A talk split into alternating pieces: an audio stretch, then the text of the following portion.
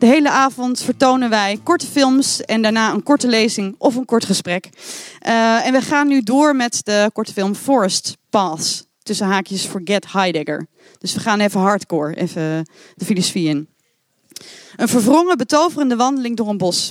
Geanimeerde stilstaande foto's onthulden beweging en licht op de bospaden die anders onzichtbaar zijn voor het menselijk oog.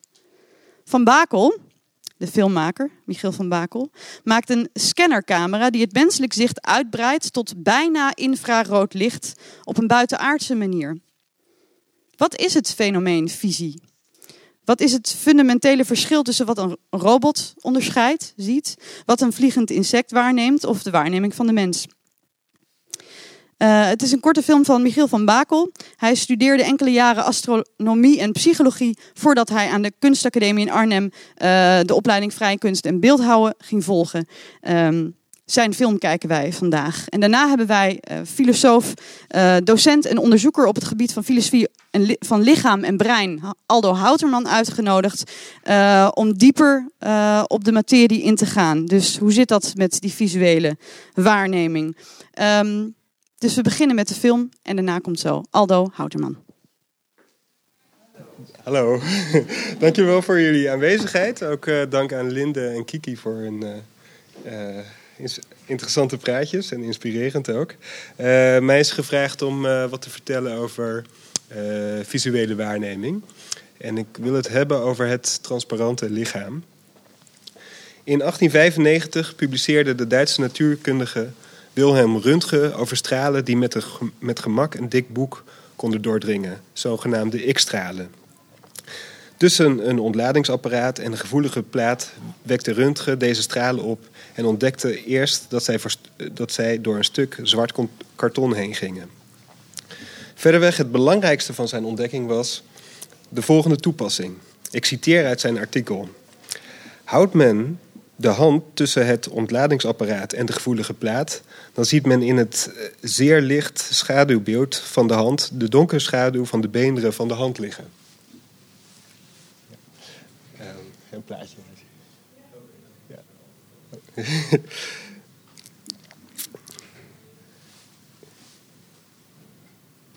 Ah. En hier komt de illustratie. Oké, okay, ik, le- ik lees verder. Um, Röntgen liet hierbij een iets wat vage foto van de hand van zijn vrouw zien, waarop niet de huid, maar alleen de contouren van haar beenderen en haar ring zichtbaar was. Röntgens ontdekking had tot gevolg dat botbreuken daarna gemakkelijk konden worden. Ja, dat is geen uh, Röntgenfoto. Ik wacht even tot.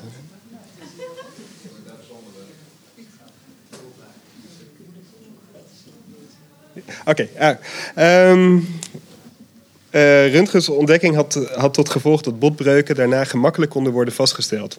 Hierdoor werd het voor artsen veel eenvoudiger om botten terug te brengen naar de oorspronkelijke plaats en te laten genezen. Ook konden artsen een stuk gemakkelijker botafwijkingen en botzieke, botziektes constateren.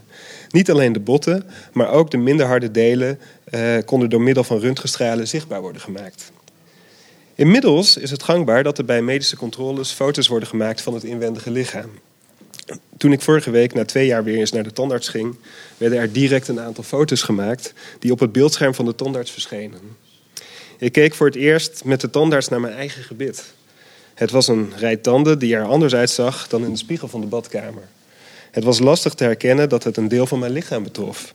Het hadden net zo goed de tanden, de tanden van de vorige tandartsbezoeker kunnen zijn. Toch gaf de foto een beter overzicht van mijn tanden dan de spiegel in de badkamer. Alsof je van een boomrijke tuin ook opeens kunt zien wat, er onder, de, uh, wat onder de grond ervan gebeurt, zie je de wortels van je tanden, kun je vaststellen of ze scheef staan en kun je het vergelijken met het ideale gebit van gips dat als voorbeeld en inspiratie op het bureau van de tandarts staat. Kijk. In dit opzicht is de foto onthullend. Hij maakt zichtbaar wat ik zelf niet heb kunnen zien en geeft be- bewijsmateriaal voor een diagnose. De röntgenfoto vraagt als het ware om een klinische blik. De foto gaf mij de indruk alsof het hele verhaal van mijn ge- uh, gebit wordt onthuld en niet slechts een enkele anekdote eruit. Maar zoals gezegd vond ik de foto wel anoniem. Ik herkende de tanden niet direct als de mijne en ik zag niet de verkleuringen die ik in de spiegel en op een foto waarop ik breed uit lag wel zie. Het leken andere tanden dan die ik tegelijkertijd in mijn mond had zitten. Andere tanden dan waar ik mee kauw, die ik elke avond in de spiegel poets en die ik onmisbaar herken als de mijne. Toch heb ik sterk het gevoel alsof ik iets heb blootgegeven aan de tandarts, ook al weet ik niet precies wat dat nou is. Op de fiets naar huis nam ik mezelf voor om beter te gaan poetsen. Niet alleen voor het gebit in de spiegel van de badkamer, maar ook voor het gebit van de, vo- uh, voor de, van de volgende foto bij de tandarts. Deze situatie bij de tandarts is een aardig voorbeeld van hoe de, be- hoe de betekenis van het lichaam is veranderd door de ontwikkelende, ontwikkelingen in de geneeskunde. De Belg Vesalius wordt algemeen beschouwd als de belangrijkste grondlegger van de anatomie. Hij deed in Noord-Italië omstreeks vijftien drieënveertig onderzoek naar lichamen van geëxecuteerde misdadigers en schreef hierover het eerste volledige boek over, over de bouw van het menselijk lichaam. De Humani Corporis Fabrica is voorzien van vele prachtige illustraties met erop natuurgetrouwe, uiterst gedetailleerde en van diepteperspectief voorziene afbeeldingen van het menselijk lichaam. Nu is het zo dat er ook voor Vesalius al in het menselijk lichaam werd gesneden. Maar men slaagde er nog niet in om het menselijk lichaam op een systematische wijze bloot te leggen. In het boek van de Italiaanse arts Mundinus van rond dertienhonderd... vinden we bijvoorbeeld geen afbeeldingen terug. En dat is iets wat in een modern, voor in een modern anatomieboek onbestaanbaar lijkt. In het boek Anatomia uit dertien vijfenveertig... van Mundinus' leerling Vigevano staan de, lich- staan de lichamen rechtop, bevatten ze geen diepte en zijn ze weinig gedetailleerd. Ze missen nog het centrale perspectief dat zo kenmerkend is voor de latere renaissancekunst. De tekeningen laten ook weinig zien van het lichaam van binnenin. Hierop herkennen we enkele botten en spieren, maar de overige lichaamsdelen blijven lege vlakken. Wat echter opvalt aan de tekeningen van Vigevano is dat de anatoom zelf ook staat afgebeeld. Hij of zij, dat werd ook door vrouwen gedaan, kijkt de uh, dode in zijn ogen, terwijl die, in zijn, uh, terwijl die zijn ogen gesloten houdt. Daarbij valt op dat het opensnijden zelf wordt afgebeeld. In de hand van de anatoom zien we een soort aardappelschilmesje, waarmee hij of zij voor een dikke rode streep op, zorgt uh, op het lichaam van de dode. Vergeleken met een modern anatomieboek geeft deze afbeelding van Vigevano een andere blik op het lichaam. Niet het lichaam van de dode, maar het contact tussen, het leven, tussen de levende en de dode staat centraal. De tekening toont geen geanalyseerd orgaan, maar een menselijke verrichting. Het, menselijke, het menselijk lichaam wordt hier in relatie tot een ander lichaam afgebeeld. En niet als onafhankelijke substantie. Hij, la, hij laat in onze ogen bijna niets van het menselijk lichaam zien. Maar kijken we dan niet al met een klinische blik zoals mijn tandarts naar mijn gebit kijkt. De ogen van de anatoom zoeken contact met die van het dode lichaam. De anatoom lijkt om instemming te vragen om in het dode lichaam te snijden. Het, openges- het opengesneden lichaam daar is zeker anders dan mijn tanden op het beeldscherm. Het is niet anoniem, het wordt aangekeken, benaderd. De ruimte tussen de twee gezichten is geen vacuüm, maar bezit een zekere spanning. Alsof de dode elk moment zijn ogen kan openen. De blik van de anatoom is hier niet passief en registrerend, maar aandachtig, aftast, aftastend en communicatief. In het eerste deel van zijn Sfere-trilogie uit negentien negenennegentig... bekritiseert de filosoof Peter Sloterdijk het idee dat visuele waarneming zoiets is als een afstandelijke, passieve registratie. Deze klinische blik staat centraal in de meeste moderne theorie, theorieën over waarneming en begint met René Descartes. Onder invloed van de anatomische atlas van Vesalius schrijft Descartes dat waarneming wordt veroorzaakt door de dingen buiten ons. Deze dingen, zoals de bladeren, takken en de wind in het bos, die verwekken bewegingen in de organen van de zintuigen. De bewegingen van de organen veroorzaken vervolgens bewegingen in de hersenen, die vervolgens, volgens Descartes, door de ziel worden opgemerkt. Dus lichtstralen vanuit het bos bereiken ons oog en dringen in het oog door. Ons netvlies geeft het bos waarheidsgetrouw weer. Achter het netvlies bevindt zich een zenuwsubstantie die geprikkeld wordt. Deze prikkeling vindt zich een weg naar de hersenen en belandt in de achtergelegen visuele cortex.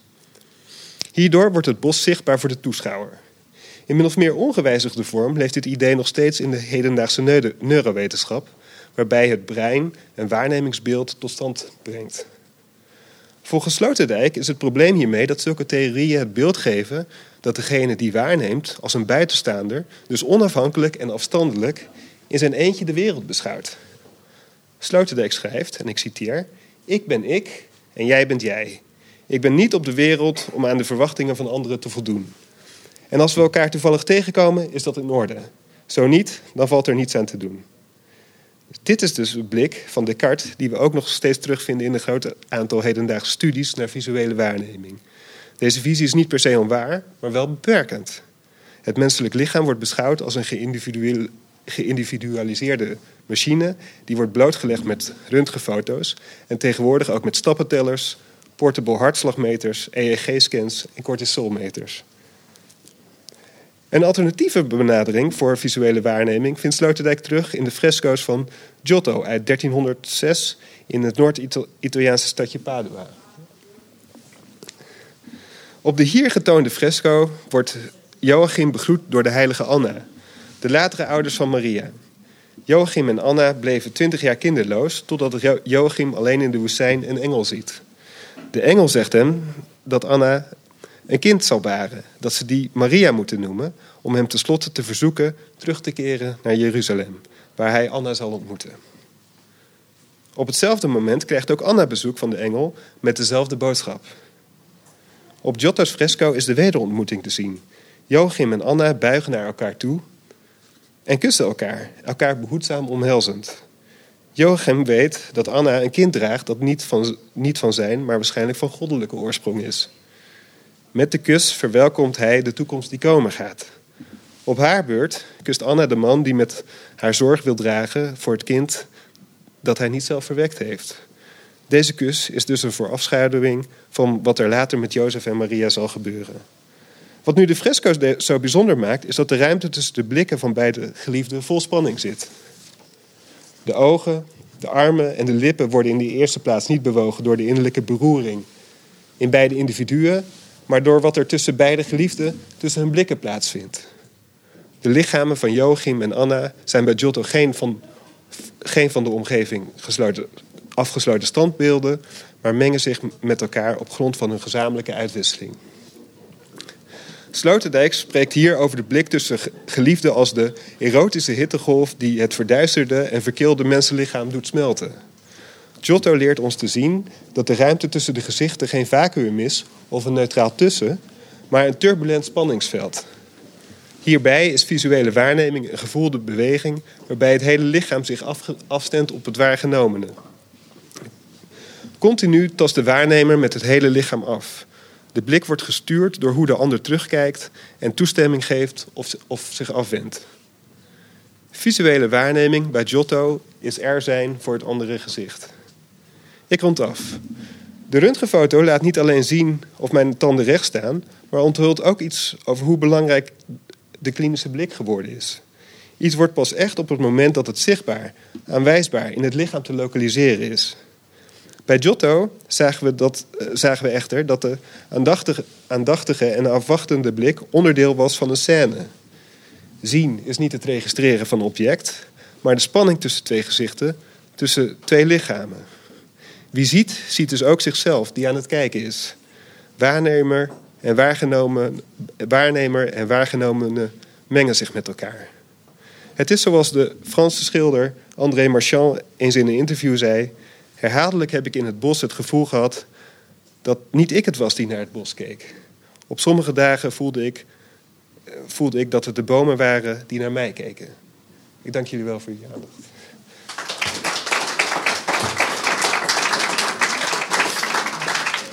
Ja, bedankt Aldo. En uh, excuus nog voor het haperen van de techniek en het begin. Dat heeft u erachterin allemaal niet uh, meegemaakt, maar toch.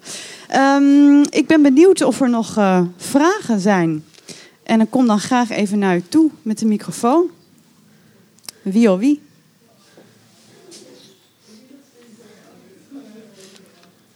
Nee? Ik ben benieuwd. Um, dat lichaam, hè, Aldo, hebben wij daar eigenlijk wel genoeg aandacht voor? Uh, ik wil nu even teruggrijpen ook naar um, een film die wij eerder hier in dit doorlopende programma hebben gezien, A Dialogue with Cyberspace. Um, waarin ook het idee was dat we ons vooral bezighouden met de geest, maar wat minder met het lichaam. Hoe komt dat eigenlijk?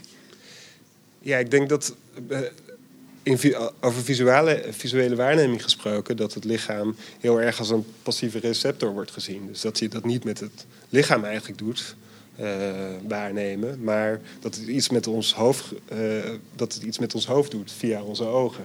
En dat ons lichaam daarna pas wordt geactiveerd.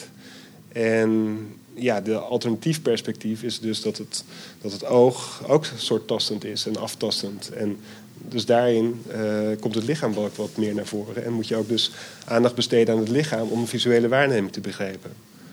Uh, en zo kan je dus zien, uh, zo heb je dus ideeën dat uh, zien verleng, in het verlengde ligt van het aftasten en van het tasten. Wat we met de huid dus doen. Ja. Ook ons oog is uh, aanvankelijk ontwikkeld uit, uit huid. Het is huid geweest. En het is een oog geworden. Hè? Dus, uh, dus wat, we, wat we doen met onze ogen is ook tasten. Ja.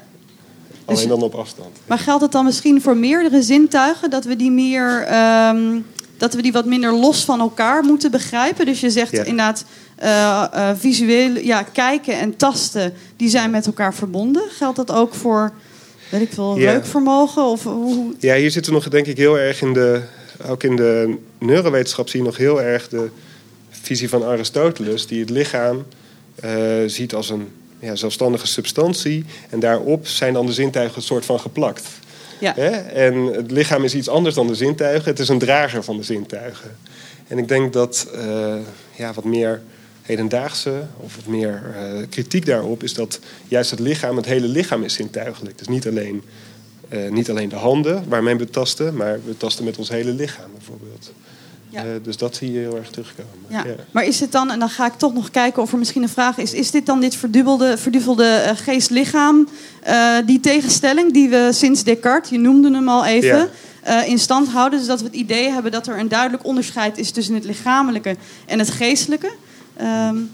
Ja, wat Descartes dus beschrijft, is dat op een gegeven moment, als, als die prikkelingen van de ogen in de hersenen komen, dat de ziel dat ziet. Maar hij beschrijft niet hoe die dat doet. En dat, is, ja. dat zie je ook in de neurowetenschap. Dat, uh, dat, dat wordt niet uitgelegd hoe, hoe we dat ook kunnen zien. Hoe, en eigenlijk zou ik willen zeggen hoe we dus met ons hele lichaam zien op het moment dat onze ogen geprikkeld worden. Ja. Ja. Ja. Ja. Dankjewel. Uh, ja, ik uh, kondig het al aan. Is er nog iemand die een vraag wil stellen? En zo niet, dan gaan wij gewoon direct door. Want u bent er met heel veel in u. Uh, naar de volgende kortfilmende spreker. Uh, graag nogmaals een hartelijk applaus voor Aldo Houterman.